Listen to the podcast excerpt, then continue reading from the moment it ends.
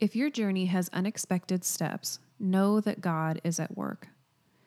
Last year, we asked Deborah Bradshaw, author, TEDx speaker, and master certified life coach, to give her advice to women in the workplace who felt like their dreams wouldn't ever get on track. Deborah also reminds us that setbacks are still, and always will be, a part of God's plan. Do you think the pandemic has damaged a woman's perception of personal growth? Many women I have spoken with feel stuck. They feel like they've gone backwards in their life and career goals, and it's easy to believe that it will always be this way. It seems personal growth has taken a back burner to responsibilities at home, with kids, with aging parents, and with other commitments. The pandemic brought many more responsibilities to many of us, and it can be easy to become discouraged. We all have seasons in life, and while it can be discouraging when our plans are not fulfilled within our time frame, that doesn't mean that the dream is over or the setback has to be permanent. Sometimes our journeys take detours. Sometimes they can change priorities, but I believe from my own experiences and journey that God will still make a way and that even detours can be part of his perfect plan for our lives. Just as with most everything in life, the pandemic brought many challenges, but it also brought gifts. In my life, it brought the gift of slowing down, something difficult for me before the pandemic. It brought some much needed rest when I was forced to stay home. It brought a shift in priorities from focusing on what I thought was beneficial for my career to examining what really moves the needle. There were disappointments, but there were also blessings. Why are you so passionate about helping people understand their own progress and growth? Truthfully, there have been many struggles in my life a complicated divorce, financial issues resulting from marital debts, bad decisions, and the major health challenges of my son and my father over the last several years. I know what it is to struggle, but I also know what it is to find the blessings in those struggles.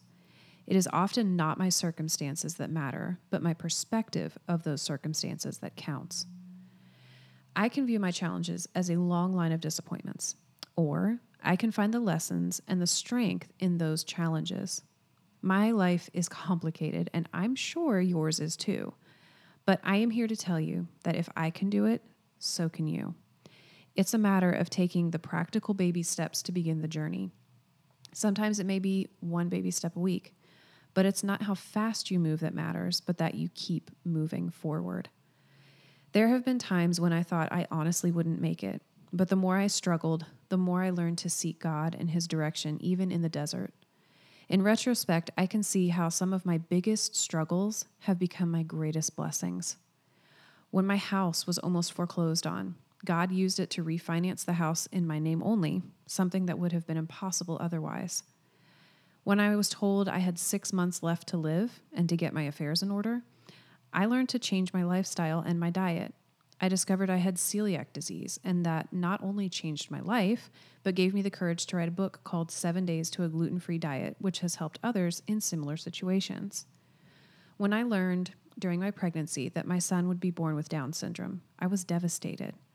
I thought my world had come to an end, but there have been so very many blessings as a result of my son having Down syndrome. He has taught me what is truly possible if you believe.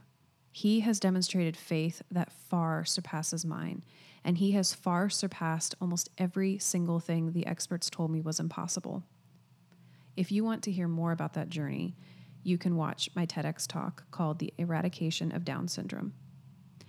My passion in helping others create their own progress and find their purpose comes from what I have learned from my own life, and especially from my son's that we all have a unique purpose on this planet that we each have incredible value, that we all have something unique to share, and that we are indeed loved.